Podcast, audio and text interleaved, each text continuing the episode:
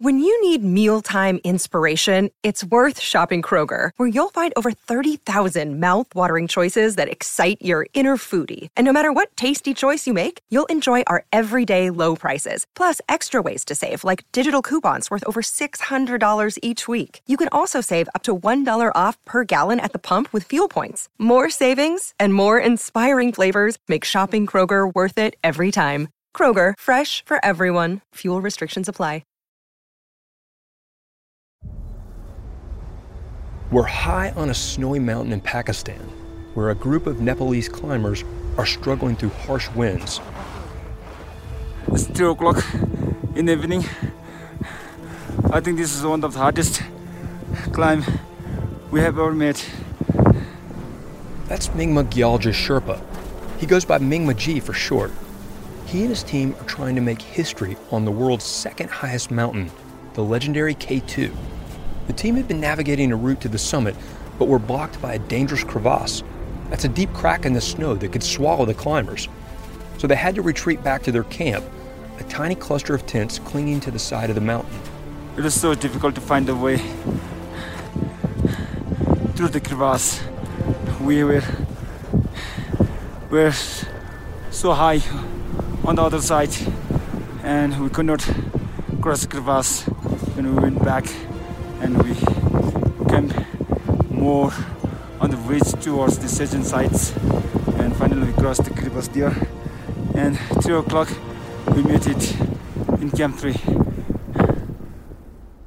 K2 is shorter than Mount Everest by about two football fields, but it's far more difficult to climb, reserved for only the most seasoned mountaineers. In the 1950s, George Bell, one of the first climbers to attempt it, called it a savage mountain that tries to kill you. Even in the summer, it's so cold that severe frostbite is a constant worry. So windy that climbers can be hurled off its face. So steep that a poorly placed ice axe or mistied rope can instantly lead to tragedy. And Mingma G and his fellow Nepalese, they're attempting to do something that many thought was impossible, even suicidal. They're trying to climb K2 in winter. I'm Peter Gwin, editor at large at National Geographic Magazine, and this is Overheard, a show where we eavesdrop on the wild conversations we have here at Nat Geo and follow them to the edges of our big, weird, beautiful world. In the mountaineering world, the first winter ascent of K2 was considered the last unclaimed crown jewel. And for years, I'd hear from climbers about teams planning K2 winter expeditions. But in the same breath, I'd hear that there's no way they'd actually pull it off. This week, a Nepalese climber tells us how he and his team sought to make mountaineering history. More after the break. Hey, I'm Andy Mitchell, a New York Times bestselling author. And I'm Sabrina Kohlberg, a morning television producer. We're moms of toddlers and best friends of 20 years. And we both love to talk about being parents, yes, but also pop culture. So we're combining our two interests by talking to celebrities, writers, and fellow scholars of TV and movies. Cinema, really. About what we all can learn from the fictional moms we love to watch. From ABC Audio and Good Morning America, Pop Culture Moms is out now wherever you listen to podcasts. Winter mountaineering is actually a fairly simple concept. It's it's just mountaineering in the coldest season of the year. What gets a, a little harder to understand is why anybody would want to do it. That's Bernadette McDonald. She's a Canadian writer who covers mountaineering. Climbing mountains is hard enough, but doing it in the winter, it's torture. It's brutally cold, it's very lonely, and it's windy. I, I think what most of the climbers complained about more than anything, more even than the temperatures, was the wind. And then there's the death zone, the region above 8,000 meters, which is slightly higher than 26,000 feet, where the air gets so thin that humans can't survive for long without bottled oxygen. It's kind of an inhuman kind of uh, situation. People have been climbing mountains for sport for centuries, but climbing them in winter is a relatively new thing. I think what, in a way, what we're talking about is winter climbing in the high mountains, in the Himalaya, in the Karakoram. And that definitely has kind of a start date, a start person. It began in an unlikely place, Poland in the 1970s. What happened in Poland was that they missed out on all the big firsts because they were they were in post World War II situation, which didn't allow them to travel. They had no money. They were basically locked down. Sound familiar? The crown jewels of big mountain climbing are the 14 peaks on the planet that top 8,000 meters. The first climbers to summit those peaks brought international fame and glory back to their countries, starting with a French team who summited Nepal's Annapurna in the summer of 1950. Three years later, Edmund Hillary and Tenzing Norgay famously climbed Mount Everest, and by 1964, all 14 had been climbed, all the crown jewels claimed. End of story, right? But then along comes Andrzej Zawada, a Polish climber. He came up with this idea that the way that Polish climbers could differentiate themselves and really make a name for themselves in the history of Himalayan climbing was to go at those peaks in winter. And that had not been done. I mean, they started kind of with a bang. In 1980, Zawada led an expedition to climb Everest in the winter, and his team made it to the summit, and it blew people's minds. I mean, they had letters from the Pope congratulating them. Of course, the Pope was Polish, but nevertheless, they had a letter from the Pope. More Polish climbers started going to the high mountains in winter, and a whole new race, invented by the Poles, was on bang, one year after the other, they were sending expeditions. They were talented, they were strong, they were tough, and they had all the time in the world because they didn't have jobs. Polish climbers would eventually claim 10 first ascents of the prized 8,000ers in winter. And by 2020, all of the big mountains had been climbed in winter, except for one, the Savage Mountain K2 rises in an extremely rugged and remote part of Pakistan, near the border with China, and it's so remote that it takes a week to hike to the mountain from the nearest village. Why do you think that was that that peak stayed unclimbed in winter, you know, where the other ones had all been, even Everest had been successfully climbed? Well, first of all, okay, it's it's true. It's not the highest, but it's definitely the most difficult. There's just the difficulty, the steepness of the mountain. Also, it's further north than Everest, so it is colder. And it's also at the very top of the range, so it's the first mountain to get the, the, the, big storms from the north. So the, the winds apparently are horrendous on K2, more so than, say, on, on Everest. Unlike Everest, K2 requires precise technical climbing, especially near the top, even in the best conditions. For roughly every four climbers who make it to the top of K2 and back down, another one dies in the attempt, and no team has made it even close to the top in winter. How big a prize was this? Was K2 in winter? I think that K2 in winter was the biggest prize that was still out there. There was so much interest in who would climb it and how they would do it. And there were so many top level Himalayan climbers who were trying it or who were thinking of trying it. So I, I, I can't think of another prize that was bigger than K2 in winter.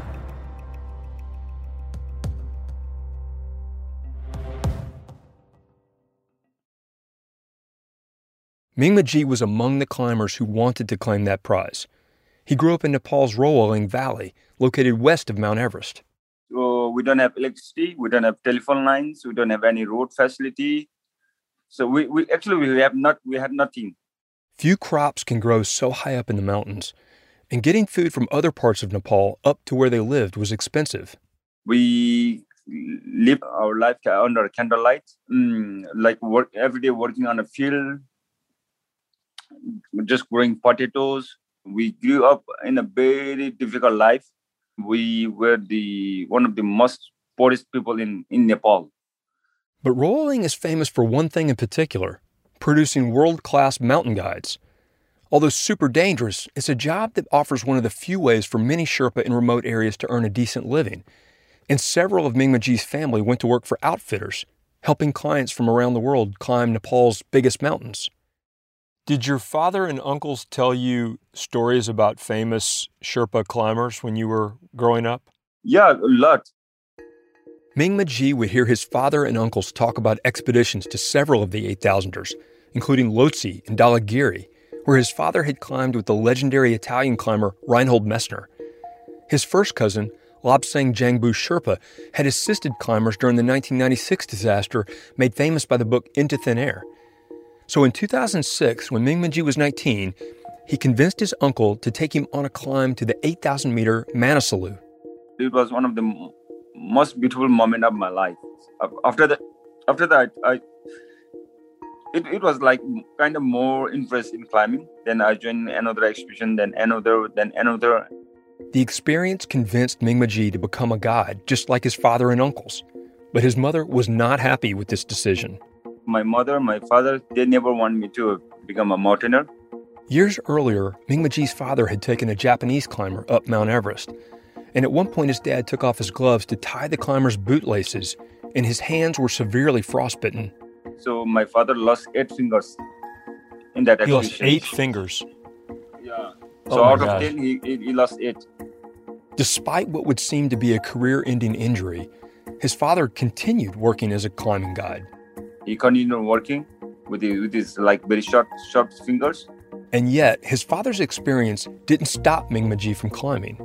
He loved being in the mountains and was especially proud of the Sherpa reputation as being among the world's strongest climbers. I can say like we are regarded as the king on on eight thousand. Maybe I should not say this, but uh, no, you said it, man. I'm not going to disagree with you. I'm not going to disagree. Because people people all, all from all over the world they hire Nebli Sherpa for climbing eight thousand meter peak, right? Of course. So Mingma G worked for other expeditions, and eventually he built his own successful guiding business. But there was one thing that still bothered him. Even though Nepalis had been part of teams that had claimed some of the crown jewel ascents, they'd never accomplished one all on their own. If we see on Wikipedia or on, on internet, like if we see the winter list, there's no any Neblis Sherpa name or no any Neblis flag. Sherpas have always been the backbone of mountaineering in the Himalayas. They haul gear and supplies, help run the base camps, and if they stick with it, over time they learn to guide foreign clients to the summits. Like many of his fellow guides, Mingma G felt that Nepali climbers didn't get the same respect as some of the celebrated foreign climbers. He realized that the way to change this was by claiming the last major and arguably the greatest achievement in the big mountains, summiting K2 in winter. But he also knew it meant taking a huge risk. And it was always said that we could lose lose the hands, we could Right. lose the fingers. Yeah. Well, and especially after your father, that had happened to him, I would imagine that was really a f- scary thing. If it happens to me, then uh, I think my mother would, would feel more difficult than me myself. Mingma G knew what he was getting into. He climbed K2 before. In fact, Mingma G is one of the only mountaineers who can claim to have climbed to the top of K2 three times. No one summited it more than that. But on those expeditions, he'd had the responsibility of leading clients. And I said like, okay, now I'll go I'll go back to back on here too, but I'll not lead any clients. I'll just go for myself and I go for my nations. But there were several huge obstacles before he even set foot on the mountain. First, because of COVID, his guiding business had been slow, and especially bad for a mountaineer about to tackle the climb of his life. He was out of shape. I started working on my body because I, I need to I need to be like a little little more slim and more like um more energetic. I started uh, cycling, running. Then he had to raise money. Expeditions like K2 run into the tens of thousands of dollars. And without paying clients, the funding was all on him. So eventually, Mingma G mortgaged a piece of land he owned. And then he had to assemble a team willing to go with him on such a risky trip, which was a huge ask of the climbers, but also of their families. Like one of my Sherpa, he said like uh, he cannot he cannot go because he doesn't he doesn't want to lose his, lose his body parts. Even when he found some climbers who wanted to go with him, their wives thought it was way too risky. They started arguing with me. We might lose them. They might lose their fingers, and blah blah blah. Lots of these things. But Mingma believed this expedition was important, a challenge worth the risks. So we made the women a solemn promise. If their husbands died on the expedition, their families could live with him. The wives agreed, and he and his team headed to Pakistan. Coming up, when he reaches base camp, Mingma forms an important alliance. And on the way to the summit, he finds himself in a life threatening situation, one that he can't turn back from. We'll have that and more after this.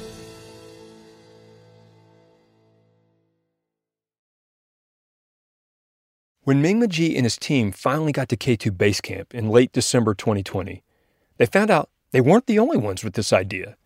There were about 60 climbers from several nations, including another all Nepali team led by a guy named Nirmal Purja, who everyone called Nims. In the parlance of mountaineers, Nims is a beast, almost a superhero type figure. He'd made headlines the year before when he climbed the world's 14 tallest peaks, all the crown jewels, on back to back expeditions in just six months and six days. Just to give you some background here, the last climber who climbed them all, he did it in seven years. It's really hard to describe how insanely difficult that feat really is. And it caught the mountaineering world completely by surprise because the guy just seemed to come out of nowhere. I'm still trying to figure Nims out, actually. What's surprising to me is that, unlike many of the guys he climbs with, he didn't really grow up in the high mountains. Actually, Nims comes from Chitwan, which is the tropical low altitude part of Nepal. Think elephants and palm trees, not giant snow covered mountains. But he'd spent six years in the Gurkhas, which is part of the British military, and then later he joined the Special Forces and served in Afghanistan before deciding to pursue a mountaineering career. I actually caught up with Nims by phone briefly last year when he was in Kathmandu between expeditions, and I asked him about his approach to climbing big mountains. I think the biggest thing what I have learned from from being in, in special forces is the decision making process, uh-huh. and also that willingness uh, not to give up. You know, you need to have certain you know mindset. Uh-huh. That mindset is what we, I call it a positive mindset. Yeah. Sometimes you know you will you not have a good day at all. Yeah. But if you think oh it's, it's a shit day, if you just think negative about it, you, you're not gonna progress. Mm-hmm. But if you just think in everything, you can always see positiveness. And now Nims this new mountaineering superstar, has arrived in Pakistan with the same plan as Mingma G, claim the first winter ascent of K2. The two Nepalese men knew of each other. They'd been sort of respectful rivals. They were both guides trying to build up their own climbing resumes. I know I was a competitor to him. He knew he was a competitor to me. But on a mountain like K2, where things can go horribly wrong in a hurry, Mingma G knew that the two Nepalis needed to support each other and if something happens to you guys we need we must help you guys if something happens to us then you must help us because there will be there will be nobody to help on the mountain besides helping each other. So the teams begin climbing the mountain hauling bottles of oxygen tents sleeping bags and coils of rope. At progressively higher elevations they establish tiny camps little outposts they can use to shelter and recharge during a final push to the summit. On New Year's Eve, Mingma G and his team return down the mountain to rest and analyze the weather forecasts when they get a strange invitation. Nims is throwing a party and he wants them to come. Wait, a party at K2 Base Camp? They had got lots of whiskeys. They were they were a big team, so they had they had brought lots of whiskeys, and they, they said, okay, look, let's celebrate uh, New Year Eve tonight. So, you guys are there to climb a mountain. It's this big, very dangerous, scary mountain, and you guys are having a party at base camp. I didn't, I didn't, I didn't, I didn't think you'd have time or energy to party. at the party, Nims makes a bold proposition. What if the two teams joined forces and start climbing together? He argues it would be safer, but also it will increase the chances that it will be a Nepali who claims the first winter ascent of K2. And he said, like, okay, we're gonna we're gonna party for a while tonight, and then tomorrow morning we're gonna start back on the mountain. As no, it's, it's, it's not possible. Partying and then immediately heading up the mountain seems like a bad idea to Mingma G. His team needs to rest before they start their climb. But he tells Nims that if he wants to leave early, he can use Mingma G's supplies stashed on the mountain we have auctions at 7,000 meter. We have rope at 7,000 meters. You can use our auction. You can use our rope. You can use anything you, you like from my tents, from my teams. The important thing, Mingma G says, is that the summit is claimed for Nepal. If you made summit, that's that summit is not only yours. That summit is mine too. That summit is, is our Nepalese summit. So you made summit, I make summit. Is the same for Nepal. The gesture touches Nims. He had the same thing. He said like, this time the K2 is not for me, but the K2 is for for the nations and for our all brothers. And right. I had the same feeling that K2 is not for myself. K2 is for all Nepalese. And I think that made me bring more closer to him. Yeah, it sounded like you guys trust each other at that point. That's when you started trusting right. each other. Mm. Yeah. There's an old saying in climbing the mountain decides. And after New Year's, K2 decides not to let anyone out of base camp. Hurricane force winds sweep in, forcing everyone to hunker down in their tents. We had too much wind. I think almost like 140 kilometer per hour. Wow. We didn't we didn't have good sleep like for almost like for three days because it was like hitting all the nights and day, big winds. For two weeks, the wind howls, and when it finally lets up, Mingma G and Nims lead their combined team of 10 Nepali climbers up the mountain. Working together, they make rapid progress. They take turns leading the way, setting ropes for the others to follow. And in a couple of days, they're ready to make the final push to the historic summit. As the climbers move into the death zone above 8,000 meters, most of them start using their bottled oxygen. But Mingma G discovers a major problem. His regulator isn't working, and he isn't getting enough oxygen. It didn't work. Then I took one from my one more from my energy that even that even didn't work. Finally, he gets a third regulator to work. But he's lost valuable time, and the lack of oxygen has caused him to be vulnerable to the extreme cold. I was too cold, especially my feet, and I was feared to lose my feet. And I was I was thinking very clearly my mother's and my family because my mother she left all all her life seeing my father. So that that if if uh, I lose my fingers, if I lose anything, she would be crying all the all her rest of her life. As badly as he wants to make history for his country, Mingma G makes a difficult decision. He'll give up the climb. I mean, there's no mountain worth losing your life for. He takes out his radio to call his teammates and tell them to go on without him. And and as I, I turn on the radio and try, I try to call my Sherpa. But the radio is off, and Ming Mingma G can't reach them. And he can't turn back without them knowing where he is because he knows they'll go look for him. So he has to keep going. His body gets colder and colder, and he tries everything to keep his blood moving. I spent almost like a like an hour just hitting my body. So you were hitting your body, like you were like hitting, like clapping your hands and hitting your legs. Right. Uh, right. Right. Right. Right. I, I tried to yeah. hit lots of lots lots of ices on the way with with, the, with my feet just to make myself warm. But nothing works. Mingma G is afraid he's about to lose his feet, or worse. And then a miracle. The sun comes up. I sat on my back and spent almost like an hour just having having sun rays on my body just to make myself warm. Mm. When the sun started coming up, that really saved you, I guess. Right, right. Mm. One by one, the Nepalis gather just below the last slope that leads to the top. At this point, Mingma G and Nims, as the team leaders, could claim the right to be the first ones on the summit. I paid for my team, so I, I could go summit mm, earlier than they do. I, I, I could go summit like uh, like 10, 10, 20 step earlier than other other members. Nims could do that because he was spending all the money for his team. But the two leaders don't want to do that to their teams. In mountaineering, history remembers those who reach the summit first. So Nims brought this idea. So okay, we're gonna we got we we're gonna stop almost like 10 to 15 meters ahead the summit, and we're gonna make, make a row and we, we're gonna march march the summit together. So that means like nobody is second in the team. Everyone is first. So even though there were 10 of you, the, each one of you is the first person to be on the top of K2 in winter. Right, mm, right. And then altogether, Nepal is the first country to be on top. right, right. Yeah, that's that's, that's So- one of the best thing.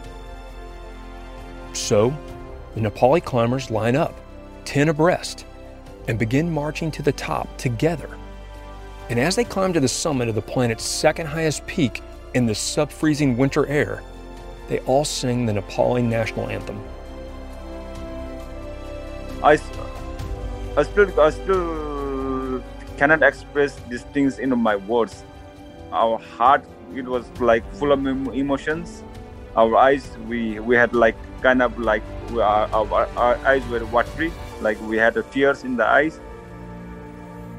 We caught up with Nims right after the climb, too, when he was celebrating with the team in Kathmandu. Can you talk a little bit about what the reaction has been um, in Nepal? all my team members feel like they're a rock star, and it's so good Yeah. to see a big smile on my team. And uh, Yeah. yeah. it's, it's such a huge inspiration to the future generation uh, of, of Nepal as well. Most importantly for both Nims and Mingma G was that the eight men that they recruited to help them make history all made it back safely to their families. I was very happy that I lead a team, and everyone in the team they came safe. Nothing happened to the team members. Nobody lose nothing. Mm-hmm. I think this this is the most memorable thing for me that in a s- in such extreme weather, I, I, I brought the team team all safely back back to home.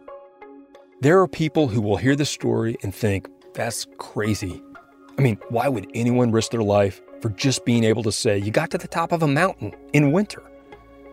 But there will also be people who hear the story, including Nepali children, and think, if Mingma G and Nims can climb K2 in winter, what can I do?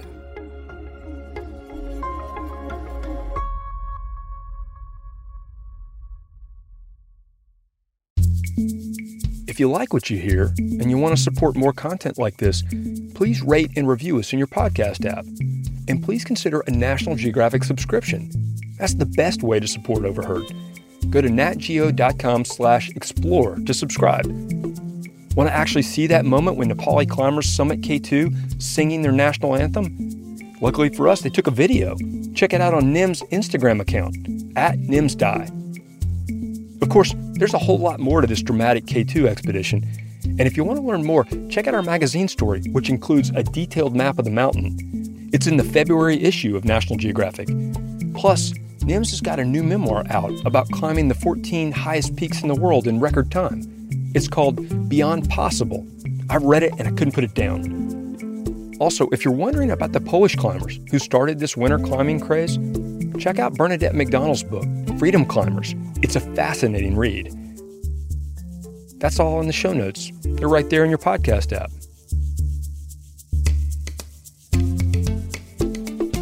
This week's Overheard episode is produced by Alana Strauss. Our producers are Kari Douglas and Marcy Thompson. Our senior producers are Brian Gutierrez and Jacob Pinter. Eli Chen is our senior editor. Carla Wills is our manager of audio. Our executive producer of audio is Davar Ardalan. Our fact checkers are Robin Palmer and Julie Beer. Hansdale Hsu composed our theme music and also sound designed and engineered this episode. This podcast is a production of National Geographic Partners. Whitney Johnson is the director of visuals and immersive experiences. David Brindley is National Geographic's interim editor in chief. And I'm your host, Peter Gwin. Thanks for listening, and see y'all next time.